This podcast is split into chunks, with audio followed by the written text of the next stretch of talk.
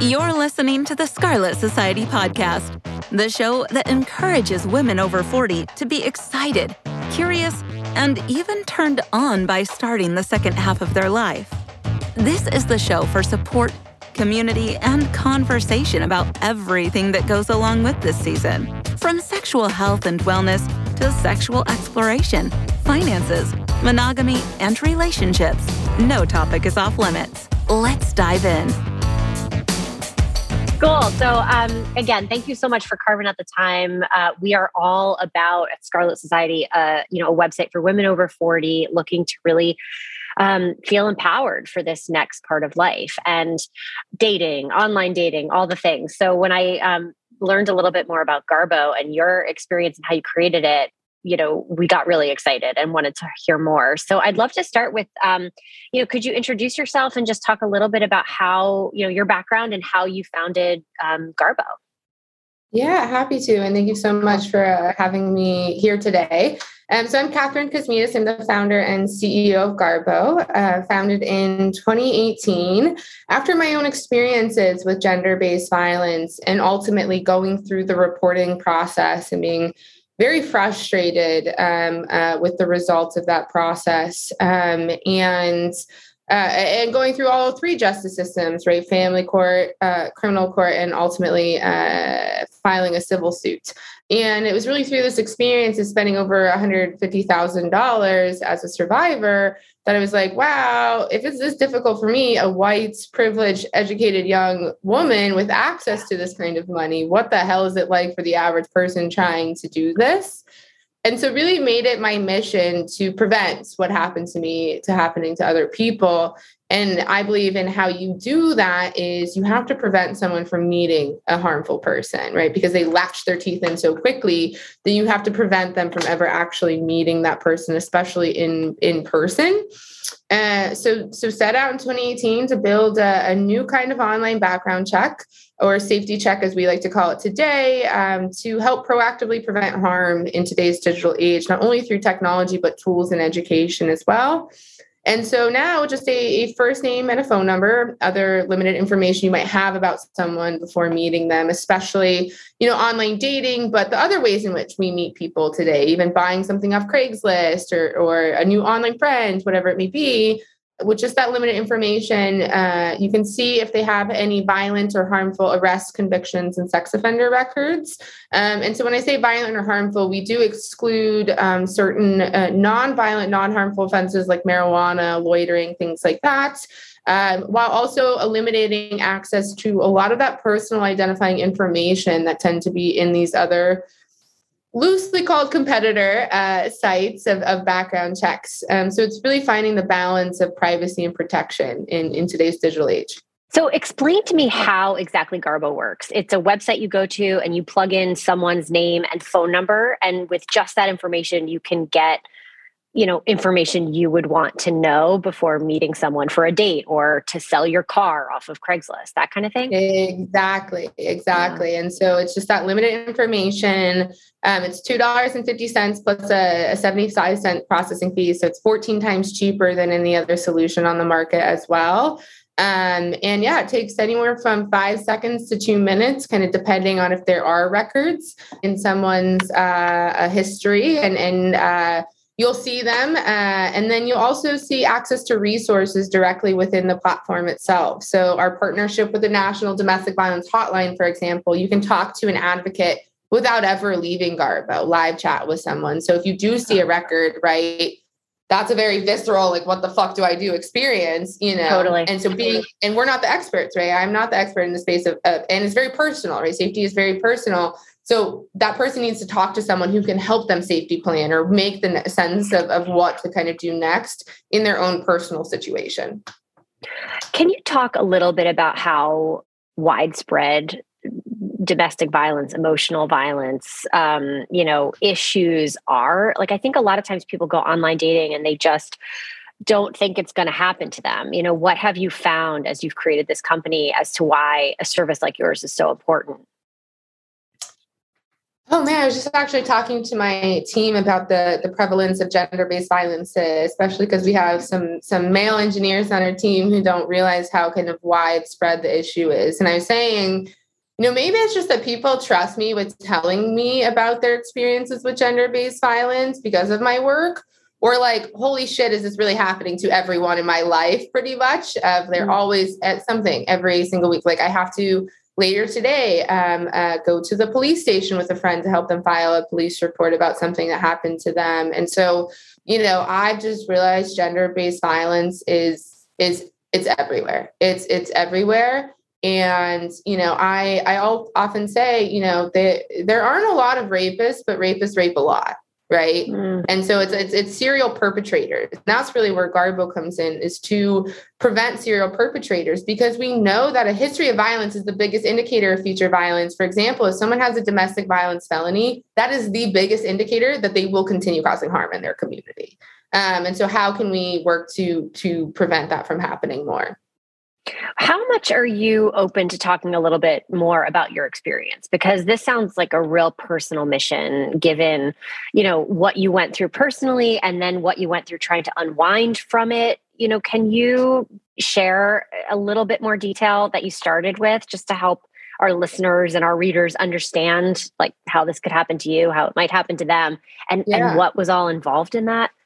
Totally. So, um, you know, as I said, I'm a multi-time survivor of gender-based violence since I was, a, I think I was first sexually assaulted when I was 10 years old. So, you know, this is this is very mission-driven to me. Um, a, a victim of CSAM, right? All of these types of things, a lot of digital abuse, digital harm, in-person harm, etc. The ultimate culmination, though, was when I met someone on Tinder um, in 2016 and uh, quickly found myself in a very abusive relationship and every definition of what abuse means. And um, was lucky enough to escape about a year and a half later. Um, thanks to some coworkers who kind of saw inklings of what was happening, right? I'm crying in the office, and why is this person calling you all the time? Those types of things and thought it was over. You know, I had escaped um, and and thought I could move on with my life. I kind of midnight moved out of the situation, etc and um, it didn't end right? He started this whole campaign of stalking and harassment against me. As i now know leaving is often the most dangerous dangerous time for a survivor or a victim um, actually escaping the relationship. And on average, it takes a person seven times to escape an abusive relationship. So you often hear, why didn't you leave? Well, I tried to leave a lot of times before then. I just couldn't, financial abuse, etc. And um, and he started doing things like, you know, emailing, texting, showing up to where I was, all of those types of things. Um, but then sending my bosses and coworkers a, a lewd video of me um, and then going on to post on all of these revenge websites like Exposed Psychos or liarsandcheaters.com uh, with my photo and uh, some paragraphs that were SEO optimized, right, for search engines. My name mentioned other people by name, companies that I worked at. I was a liar and cheater and whore and drug addict and everything else that you could possibly say about someone. And they started ranking number one on my Google search results. Like worst and, nightmare and someone emailed and they said, or my friend like texted me and said, Hey, have you like Googled yourself? And it's like, who Googles themselves? No.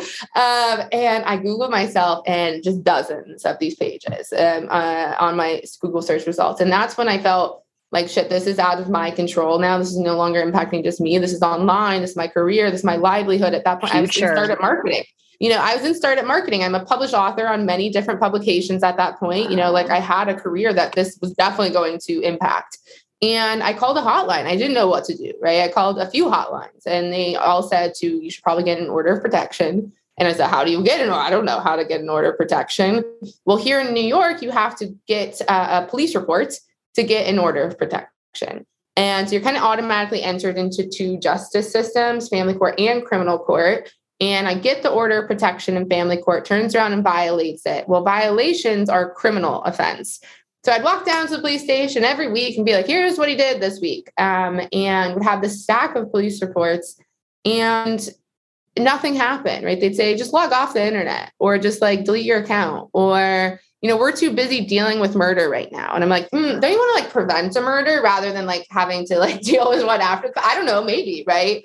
Um, and so a lot of victim blaming happening. And I go through the, the, the criminal justice process and I think he was charged with like three felonies and two misdemeanors. And um, he gets off with a disorderly conduct, which is just a violation. It's not an actual offense here in New York. But it will will the felony charges be on his record now or right so so that's where garbo shows arrests and convictions right because there's this thing right especially in gender-based violence offense i call it whitewashing because it's mostly wealthy white men who have good lawyers uh, you'll be charged with something really really bad at the top stalking harassment sexual assault blah blah blah well then it gets whitewashed through the system right and then they're like oh you're a first time offender poor pitiful you you know and, and et cetera et cetera uh, empathizing with the abuser, and they often get reduced down to disorderly conducts. Wow. Um, and I hear this story. I just had a woman come to me thinking she had this order of protection. She's like, "Why is it not showing up in Garbo's database the the offense behind the order of protection?" And I read the the protection order, and I had to tell her it's a disorderly conduct. And it oh broke God. her heart because they didn't tell her it wasn't a public record. And that's the reason is like, this is what pisses me off is most people even myself included, some of it was self defense, self mechanism, self preservation. Most of the time, it is to prevent the next victim. They don't want someone else to caught like uh, be the the victim of this person. So they're reporting to prevent it. They're not reporting out of malicious intent or when this person goes to jail. They don't want them to continue causing harm. And I just realized the system is not designed to do that exact thing. And so that's where it really has started was like, okay, how can we help make these records and reports of violent and harmful behavior more accessible, more easy to access, more affordable uh, for wow. folks. Um, and and it was yeah, it's a very personal thing, and I'm still going through. I just got some emails today about uh, court responses and and things I have to have to deal with with the situation. So it's ongoing. And and it, it is what fuels me um, is is my own personal experience, but also like I said, being trusted with other people's stories, you know, now and, and having that, you know, different lenses to the same problem. I feel like what you're doing is simplifying a process that more and more people are going to, once they know about, want to take part in, right? Because we are increasingly digital. We do everything online. And so, is that your ultimate goal that Garbo becomes so well known that people can just go on, do this simple background check, and then just feel so much more comfortable going on that date or going to someone's house to pick up something they're buying, et cetera. That's sounds like really your mission is to make this that widespread and common.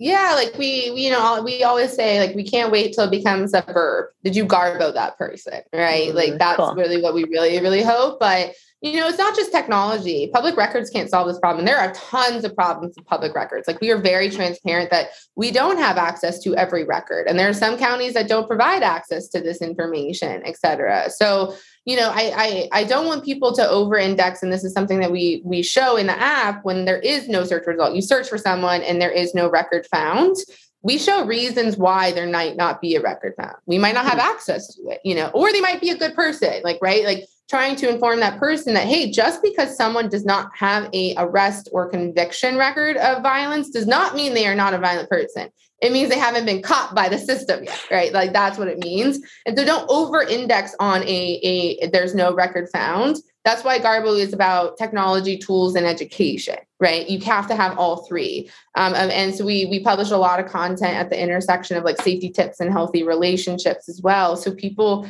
again aren't just armed with that that technology and that data. They're armed with information about what a healthy relationship really looks like and, and what is love bombing and gaslighting and all of these type what are green flags like all of these different things. So they they can go into that experience being armed with all of the information all of the tools right? We say garbo is a tool in the safety tool belt. It is not a silver bullet right? Nothing is a silver bullet when it comes to safety but how can you just arm that person with more and more and more tools and, and information to make their own safety decisions? How do you stay hopeful after a situation like you went through? And you know i imagine at some point maybe now or maybe you're you know you've already done this like you're like oh god i have to try to meet someone again. I don't want this person to wreck my life forever. But like how do you bounce back from what sounds like a horrifying situation you went through? Like yeah. And, you know, I've experienced gender based violence before and after that situation, right? Like mm-hmm. that, that I've experienced it after that situation. Um, and so, and I think women are always experiencing gender-based violence, right? You can't really escape it. Whether I say it's a spectrum, catcalling to murder, right? Every woman I've ever talked to experiences these, these things, and and I go out on the street and I'm catcalled, et cetera. So, right, it was horrible, and the things that have happened to me are are very bad, and I don't let them define me. You know, I, I allow the anger to fuel me, right? So I say I am still a very angry person, right? Like, and I think that's not a bad thing. Um, and, and survivors are often told, don't be angry, et cetera, just heal, focus on yourself. It's like, no, I, I, I am angry um, but in terms of like, I also laugh, right? And I'm a funny person and I enjoy life. Um, and people often think like when they meet me, like they expect me to be like some sort of solemn, sad survivor. And you know what I I find what motivates me and keeps me going and, and healing, et cetera, is the resiliency of survivors, right? Like you can throw whatever you want at, at, at mostly women um, and they just keep surviving, right? You can't knock them down. And I think that's what really motivates me is seeing so many different people who have vastly different experiences um, than than my own getting up every day and smiling and laughing at that joke etc and so that's what heals me and, and has helped me move move forward it sounds like you put a lot of your anger ball into launching this company as well and really oh, kind oh, yeah, of turning exactly. it into a purpose, which is really inspiring. And I wonder if there's advice you have for other people who are, you know, probably mostly women saying like, shit this happened to me too i'm i've been a victim or i am a victim like what's your best advice on on what to do like yeah, it's very personal for everyone. But a quote that really resonated with me is take your broken hearts and turn it into art, right? Whatever art is for you, but like take the pieces and build something with it, right? Like don't just allow it to be shattered on the floor. You know, that's not going to help anyone. And so, you, you know, but I, it, it looks different on every day too, right? It's like some people think I'm like such a strong person and oh my God, you know, you're a survivor and you're out there like talking about these things day in and day out some days I don't want to get out of bed, right? Some days I are hard. Some days I don't want to talk about these things. Uh, and so so that that will look different for everyone on every day, right? Mm. So can we talk just a little bit about resources for women who are like, I'm in this right now and I've tried to get out twice and I'm in it again. You know, you, you talk about it taking an average of seven times to leave. Can you just kind of run through some of your top resources for someone listening who is in crisis and needs help? Yeah, um, I think you know, knowing my experience in, in domestic violence, right, they often alienate you from your connections um, purposefully.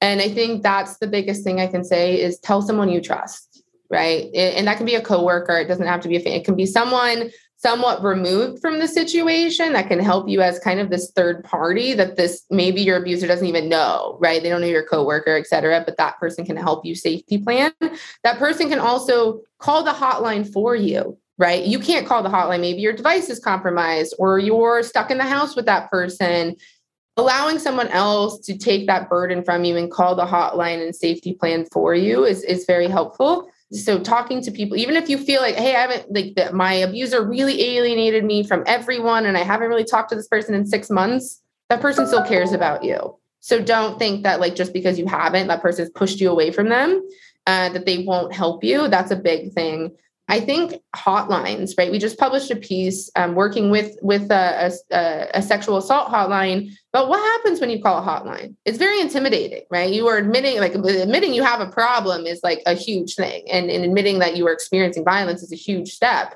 and and asking for help and getting that help. And so demystifying what it's like to actually call a hotline. What are they going to do for you? What information do they know about you?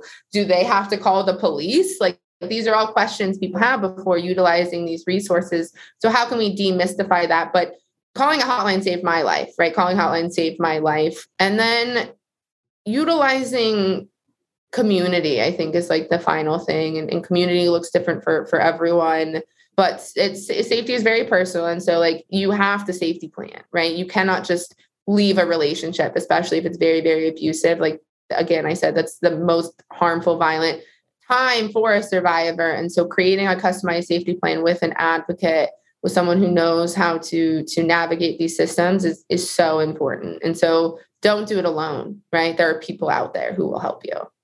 Amazing. And for those who are listening, reading, who aren't in that situation but don't want to get in that situation, you know, understand the prevalence. Like, just walk me through the Garbo process. You download an app, you know, walk us through the process here to tell us how simple it is and how crucial it could be uh, in preventing something like what you're talking about.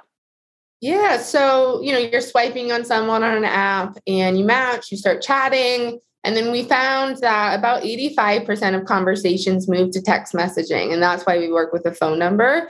Um, and, and so you have the information that you can pull from their profile. And then Garbo today is a web app, so you don't even need to download anything. We're launching an iOS version very, very soon.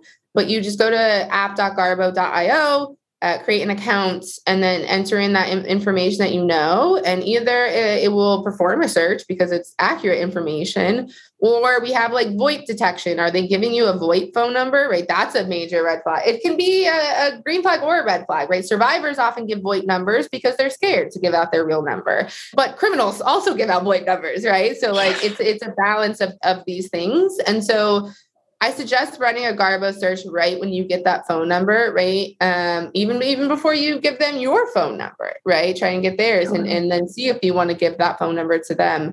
And so it's it's such a simple process. It's so affordable. We give away free search credits to those in need. Like we just had this um, young woman in college reach out that she was worried about her friend who her friend was dating. She called him a walking red flag. But she's like, I don't have money to buy this, you know. And I said, We'll give you search credits. Like we sent her a link gave her some search credits, and she said, Wow, this person had a long history of violent and harmful behavior. And now they are safety planning for her to leave the relationship.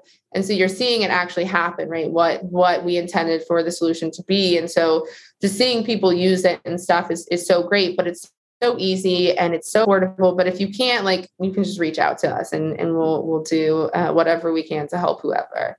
That's incredible. You know, I'm sort of imagining you get your Garbo results, and then would you do a Google search as well if you have someone's full name, or does Garbo come in handy because a lot of times on these apps you don't have someone's first name until you don't have, so we do we do provide name. access to the last name, and we that was a big safety concern for us. Do we provide access to the last name? But my lens to it, and some other folks on our, our advocacy council was, well, not providing last name, you know, what happens if something does happen? Well, then they go to the police and say, "Oh, John. Well, what's John's last name? I don't know." You know, yeah. and then so so that wasn't helpful. And then allowing people that opportunity to Google someone because you know maybe you do see a public record pops up right in our system of an arrest or a conviction. Well, Google will often give context to that, right? You know, it's a news article that came out about the arrest, especially local small towns Oh, those like news are like the, every domestic violence offense is published in in uh, local newspapers,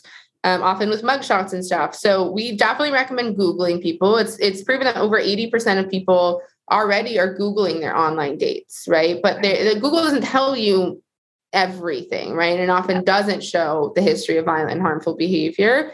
But like you should search that person on social media and things like how many followers do they have you know you don't even have to even if the profile is private what how many people are they following how many you know uh, followers do they have what's the number of photos they posted doing a reverse image search to see if you can find that photo anywhere else online to prove them so it's like again a tool in the tool belt but yeah definitely google this person search them on social media linkedin i'm crazy about linkedin i That's think it is the idea. best it is the best way search engine in my opinion um, to see, you know, most people are at least have a LinkedIn profile. Are are they at the job they say they are at, yeah. which is like a big lie. I see people saying on dating profiles is often exaggerating titles and things like that. And so being like LinkedIn is like I say, have you LinkedIn him to all of my friends now? So. Oh, I love that. I'm getting the verb. It's like, have you LinkedIn him? Have you garboed him? It's exactly. like once you reach the verb status, you know you're helping the max my, amount of people. Like, yeah one of our employees was like going on a, a, date, an online date, and she's like, "Oh yeah, he works at Google." Blah blah blah. blah. I'm like, "What's his name?"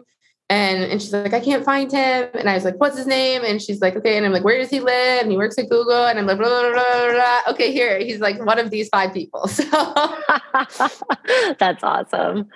Well, seriously, congratulations. I mean, this is such a cool service. I feel like my hope is that in talking to you and writing about this and, and putting this out there, we'll get more people understanding that you exist and, um, you know, to, to use the service. So Thank you. Congrats and best of luck as you keep charging forward.